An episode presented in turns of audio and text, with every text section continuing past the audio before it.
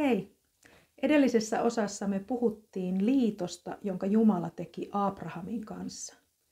Nyt me jatketaan aiheella siitä, että miten astutaan liittoon. Tuossa Jeesuksen Kristuksen veriliitossa on vain yksi edellytys sille, että kuka tahansa voi astua sisään tähän liittoon. Ja me nähdään tämä yksi edellytys jakeessa, joka liittyy lupaukseen hengestä. Paavalin kirjassa kalatalaisille luvussa 3 jakeessa 14 siinä sanotaan, että me niin uskon kautta saisimme luvatun hengen. Jeesus Kristus itse täytti kaikki liiton edellytykset sekä omasta että meidän puolesta. Kuitenkin sitten jos lähdetään kattoon, että miten niin kuin ihmiset astuvat liittoihin, niin historia, kautta historian on nämä liittokumppanut käynyt tiettyjä askeleita läpi liittoon astumiseksi. Ja aloitetaan ensimmäisestä, joka on sellainen asia kuin kustannusten laskeminen. Ennen kuin liittoon astutaan, ennen kuin tehdään sopimus, niin silloin täytyy ymmärtää tuon sopimuksen ehdot. Siihen liittyy se, että, että tiedetään, että mitä toi liitto edellyttää kummaltakin liiton osapuolelta, kummaltakin kumppanilta, niin että se liitto täyttyy ja mitä sitten tapahtuu, jos toinen kumppaneista esimerkiksi epäonnistuu? Ja koska liitot on ollut historiassa joskus tosi vakaviakin, niin niistä ei sitten yleensä lähetty edes keskustelemaan, ellei molemmat kumppanit olleet yhtä vakavissaan solmimassa tätä liittoa. Luetaanpa Luukkaan evankeliumin 14. luvusta jakeet 28 ja 33. Siellä Jeesus sanoi, että sillä jos joku teistä tahtoo rakentaa tornin, eikö hän ensin istu laskemaan kustannuksia, nähdäkseen, onko hänellä varoja rakentaa se valmiiksi. Niin ei, myöskään teis, niin ei myös teistä yksikään, joka ei luovu kaikesta, mitä hänellä on, voi olla minun opetuslapseni. Jo ennen kuin Jumala loi maailman, hän oli valmistautunut siihen, että hän uhraa oman poikansa Jeesuksen meidän edestä. Jumala laski kustannukset tässä omassa liitossaan saadakseen meistä kunkin itseään varten omaksi lapsekseen. Hän valitsi meidän elämän. Tämmöinen on meidän ihanan isän rakkaus. Jeesus myös tiesi, mitä se maksaisi hänelle, tämä homma, ennen kuin hän edes tuli maan päälle. Kuitenkin sitten siellä Ketsemanen puutarhassa ennen ristikuolemaansa Jeesus hikoili veripisaroita, kun hän antoi oman tahtonsa isän tahdon alle. Ennen kuin Jeesus tuli, niin hän valitsi meidät. Ja sitten uudelleen siellä puutarhassa hän valitsi taas antaa elämänsä meidän edestämme. Siitä voi lukea Kalatalaiskirjeen luvusta 2 ja 20. Kustannusten laskemisten lisäksi liittoon astuessa tehtiin liittovaihdoksia. Vanhassa testamentissa kerrotaan Daavidista, joka oli Israelin kuningas. Ja ennen kuin hänestä tuli kuningas, niin hän oli erittäin lämpimässä ystävyyssuhteessa kuningas Saulin pojan Joonatanin kanssa. Ensin, ensimmäisessä Samuelin kirjassa luvussa 18 David ja Joonatan astuu keskenään liittoon. Ja tämä liitto maksaa tosi kallisti Joonatanille. Hänhän oli kuningas Saulin poika. Ja heidän astuessa tähän liittoon, niin Joonatan antoi Davidille omat ruhtinaan vaatteensa. Mitä David olisi antanut Joonatanille sitten vaihdossa? No, ne omat paimenen vaatteensa. Hänhän oli tuohon aikaan vielä paimen. Mutta kun me astutaan liittoon Jeesuksessa Jumalan kanssa, niin me luovutaan meidän synnin viitasta. Ja tätä synnin viittaa Jesaja kutsuu likaisiksi vaatteiksi siellä Jesajan luvussa 64 jakeessa 6. No mitä Jumala antaa vaihtokauppana meidän synnin viitasta, meidän likaisista vaatteista? Jeesuksessa Jumala antaa meille vanhurskauden viitan. Ilman hänen omaa vanhurskauttaan meillä ei ole omaa sellaista, sen kaltaista vanhurskautta, että me voitaisiin tulla Jumalan eteen. Tämä Jumalan vanhurskauden lahja on ratkaiseva tässä, mitä hän aikoo tehdä, tämä hänen suunnitelma, että hän on vapauttanut meidät synnistä ja miten hän tuo meidät itsensä luo, omaan perheeseensä. Luetaanpa Jesajan kirjasta luvusta 61 ja jae 10. Minä iloitsen suuresti Herrassa. Minun sieluni riemuitsee minun Jumalassani, sillä hän pukee minun ylleni autuuden vaatteet ja verhoaa minut vanhurskauden viittaan, yljän kaltaiseksi, joka kantaa juhlapäähinettä niin kuin pappi, ja morsiammen kaltaiseksi, joka on koruillansa kaunistettu. Mitä muuta sitten liittyy tähän liittoon astumiseen? Siihen liittyy, niin kuin ollaan jo vähän opiskeltukin, se liiton leikkaaminen. Liiton leikkaaminen on historiassa suoritettu useilla eri tavoilla, eri kulttuureissa ja eri olosuhteissa.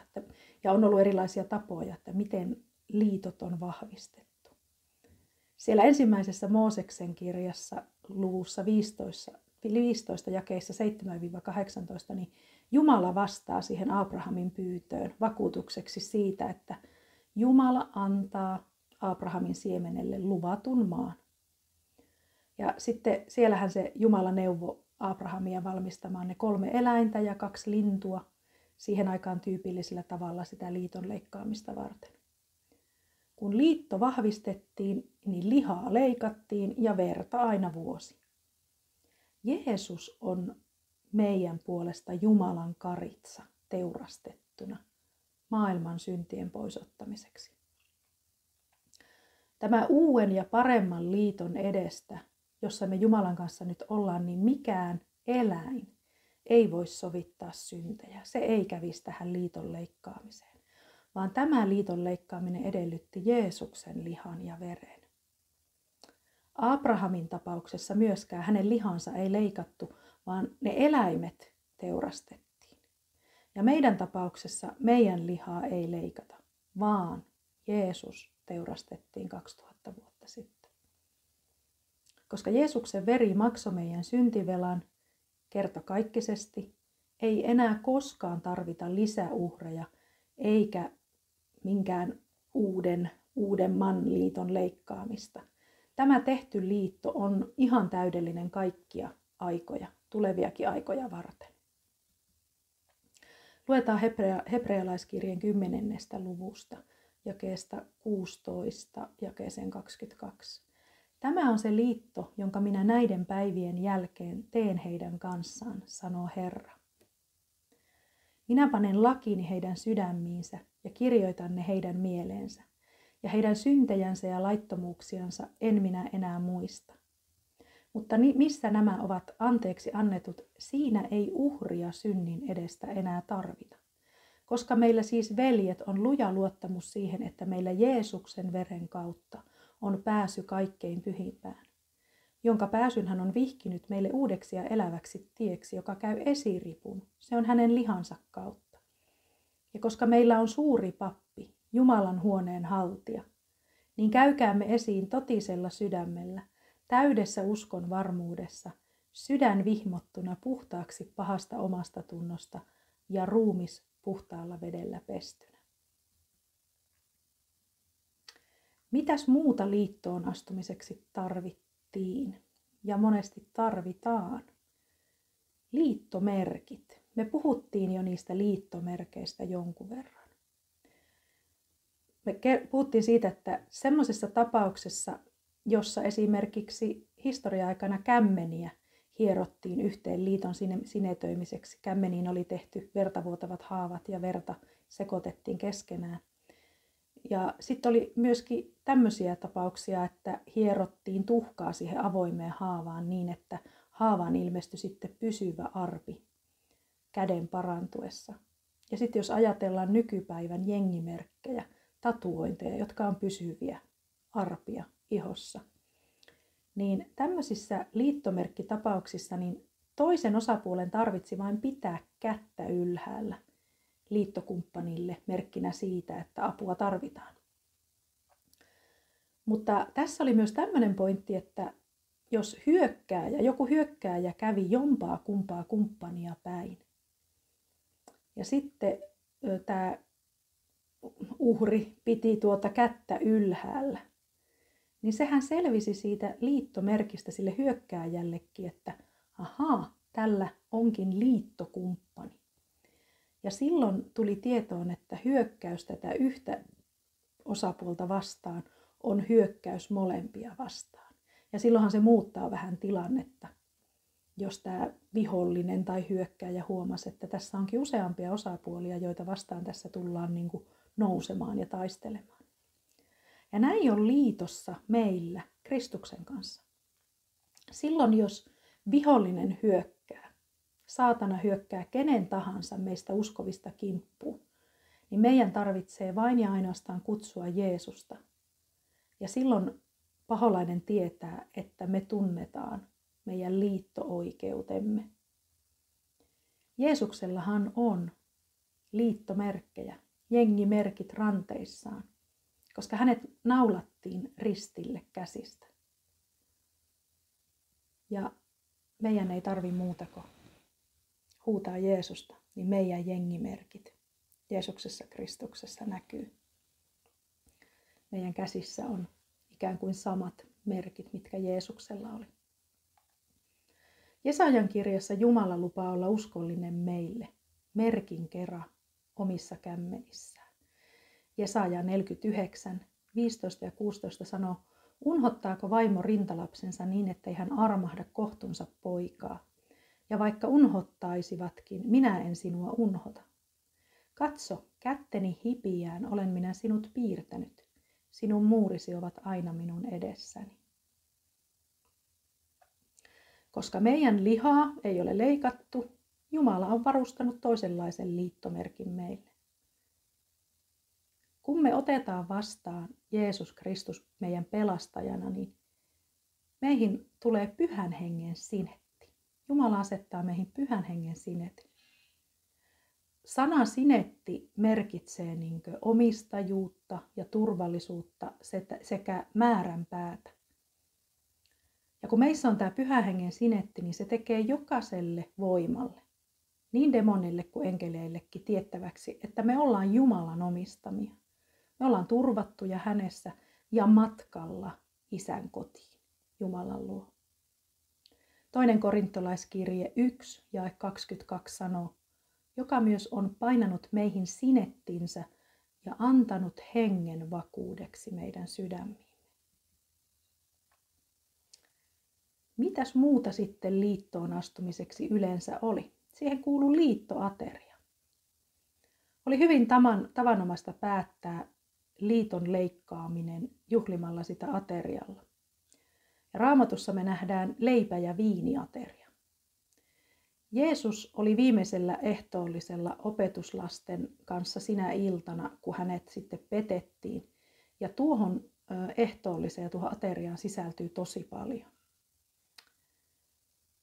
Todetaan kuitenkin se, että Jumala siis sisällytti tämän leipä- ja viiniaterian mukaan näihin tapahtumiin, jotka edelsivät hänen itsensä, Jeesuksen uhraamista, meidän uhrilampaana. Ja sitten Jumala neuvo vielä opetuslapsia. Jeesushan niin neuvo opetuslapsiaan jakamaan tämän aterian yhdessä niin muiden kanssa niin usein, kun me sitä vaan vietetään niin hänen muistokseen. Mahdollisimman usein vietetään sitä. Joka kerta, kun me siis ollaan osalliset leivästä ja viinistä, me vietetään ehtoollista, niin meidän tulisi muistaa tämä liitto ja siihen liittyvät asiat. Matteuksen evankeliumissa luvussa 26 sanotaan, ja heidän syödessään Jeesus otti leivän, siunasi, mursi ja antoi opetuslapsillensa ja sanoi, ottakaa ja syökää, tämä on minun ruumiini. Ja hän otti maljan, kiitti ja antoi heille ja sanoi, juokaa tästä kaikki, sillä tämä on minun vereni, liiton veri, joka monen edestä vuodatetaan syntien anteeksi antamiseksi. Kun me tullaan uskoviksi, meidät kastetaan hengen kautta Kristuksen ruumiiseen. Siitä voi lukea ensimmäisestä korintolaiskirjeestä luvusta 12 jakeesta 13. Kun me nautitaan ehtoollista, se on normaalisti tarkoitus jakaa muiden uskovien kanssa. Näin se yleensä menee. Ja tämä muistuttaa meitä siitä, että me ollaan Kristuksen ruumis. Seurakunta on Jeesuksen Kristuksen ruumis ja me ollaan yhdessä siinä ja me ollaan kaikki liittoveljiä ja sisaria yhdessä. Meillä saattaa olla monenlaista ahdistusta ja murhetta tässä maailmassa, mutta meidän täytyy muistaa, että me ei kärsitä yksin. Meillä on Jeesus Kristus, meillä on taivaallinen Isä, meillä on Jumalan pyhä henki ja sen lisäksi meillä on myös veljet sisaret, meillä on toisemme. Hebrealaiskirje 10 sanoo jakeissa 24 ja 25. Ja valvokaa toinen toistamme rohkaisuksi toisillemme rakkauteen ja hyviin tekoihin. Älkäämme jättäkö omaa seurakunnan kokoustamme niin kuin muutamien on tapana, vaan kehoittakaamme toisiamme sitä enemmän, kuta enemmän näette tuon päivän lähestyvän. Kuinka me astutaan tuohon Jeesuksen Kristuksen veriliittoon? Jeesuksen liha runneltiin, hänen veri roiskuteltiin, mutta me ollaan tämän liiton edunsaajat yksin ja ainoastaan uskon kautta. Jeesus Kristus huusi ristillä, se on täytetty. Jeesus teki jo kaiken. Kaikki se, mitä hän meiltä edellyttää, on usko. Uskon kautta sinä otat vastaan ja astut kaikkiin tuon liiton lupauksiin. Seuraavassa osassa mennään sitten katsomaan liittosiunauksia. Hei hei!